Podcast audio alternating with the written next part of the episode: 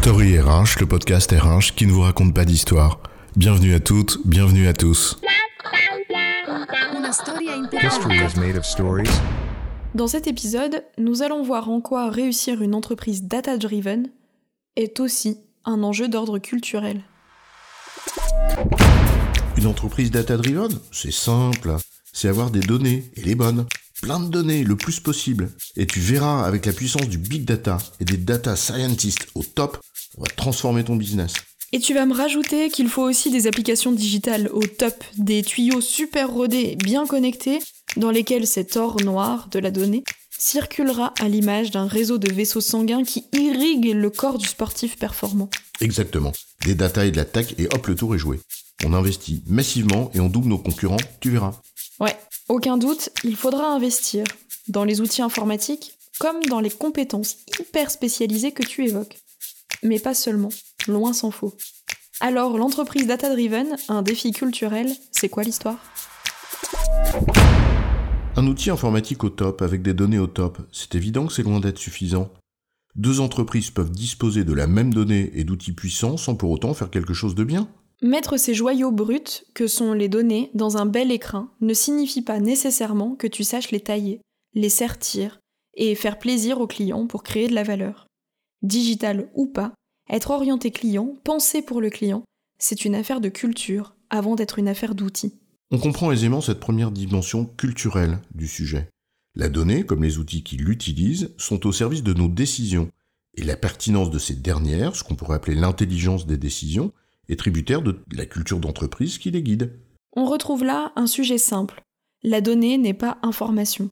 L'information n'est pas connaissance, et la connaissance n'est pas intelligence. Même si l'on sait, intuitivement, que la qualité de nos décisions est d'autant meilleure que nous disposons de données pertinentes et utiles. Et cela vaut pour tout processus établi, dont l'efficacité infinie dépend de la qualité des données, bien sûr, mais aussi de ce que l'on en fait. Mais allons plus loin que cette première évidence. Disposer de masse importante de données ne signifie pas nécessairement que tu saches quoi en faire. Dit en d'autres termes, les experts des données doivent travailler de concert avec d'autres services, des experts métiers par exemple, pour qu'ensemble ils soient capables de mettre la donnée au service du métier. Ils vont donc devoir coopérer. En l'occurrence, cela signifiera que l'expert métier devra développer un minimum de culture des données, ne serait-ce que pour comprendre intimement leur portée et le champ des possibles qui en résulte. Et c'est en s'intéressant à cette expertise technique que les experts métiers sauront la mettre à profit pour la finalité qu'ils poursuivent. De leur côté, les experts des données devront s'intéresser tout aussi intimement à cette finalité et à ce qu'il faut mobiliser pour la servir, pour être en capacité de diriger utilement leur expertise. Travailler de concert, en d'autres termes, exige plus que de se passer un ballon en ne sachant rien du jeu de l'autre. Chacun doit non seulement comprendre le rôle de l'autre, son positionnement sur le terrain, les combinaisons dans lesquelles il est impliqué et le projet de jeu collectif. Dans le cas contraire, chacun a des œillères, enfermé dans sa propre expertise, soufflant très fort dans son tuyau d'orgue, mais sans que personne ne joue finalement la même partition, favorisant plus la cacophonie que l'harmonie aux oreilles du public. En substance, il y a là deux enjeux.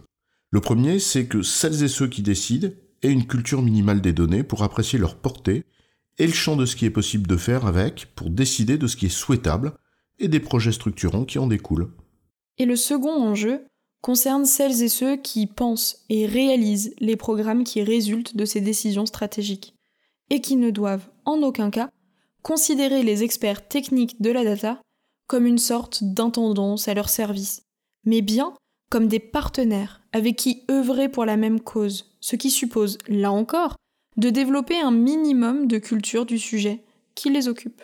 Ces deux enjeux permettent au fond de s'assurer de la pertinence de ce que l'on fait du formidable potentiel des données.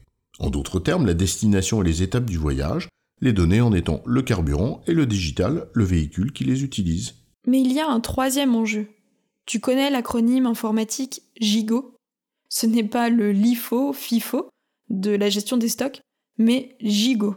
Garbage in, garbage out. L'informatique, c'est simple. Quand il y a de la merde qui rentre, il y a de la merde qui sort. En d'autres termes, si la donnée est un capital, fructueux si on l'utilise intelligemment comme on vient de le voir, c'est aussi un capital qui s'entretient, comme tout patrimoine, c'est l'affaire de toutes et tous. Ces données, presque tout le monde les utilise dans son travail. en en produisant ou en en récoltant, en les transformant, les saisissant dans des outils, en les vérifiant. Bref, tout le monde contribue à sa manière à entretenir ce patrimoine. Or, pour que chacune et chacun entretienne ce capital, chacun doit en connaître l'histoire, la valeur, l'importance pour lui, pour celles et ceux avec qui il travaille, pour le projet auquel il contribue, et pour l'entreprise dans son ensemble. Là encore, il y a un socle culturel minimal à développer, ce qu'on appelle la data literacy, ou la littératie des données. Pour apprendre une langue, il faut de l'alphabétisation. La langue des données n'y échappe pas. Une entreprise qui s'affranchirait de répondre à ces trois enjeux, fascinée par la certitude de l'expertise technique et la puissance de feu des outils, risquerait de se heurter au fameux facteur humain. Un peu à l'image du knowledge management dans les années 90 ou 2000. Surtout porté par sa dimension technologique et avec une prise en compte insuffisante de la dimension humaine qui lui donne sens, et dont on sait qu'il n'a pas tenu les promesses espérées. En résumé, pour qu'une entreprise mette réellement à profit les données et les outils digitaux qui les utilisent, il faut qu'elle développe un socle culturel minimal sur le sujet, et ce de manière adaptée pour trois populations. Celles et ceux qui décident, celles et ceux qui bâtissent les politiques et programmes qui en découlent, et enfin, tout le corps social qui œuvre à leur mise en œuvre. J'ai bon, chef? Oui, tu as bon, mais on va pas en faire toute une histoire. Story RH, le podcast RH qui ne vous raconte pas d'histoire. Retrouvez tous les épisodes sur storyrh.fr.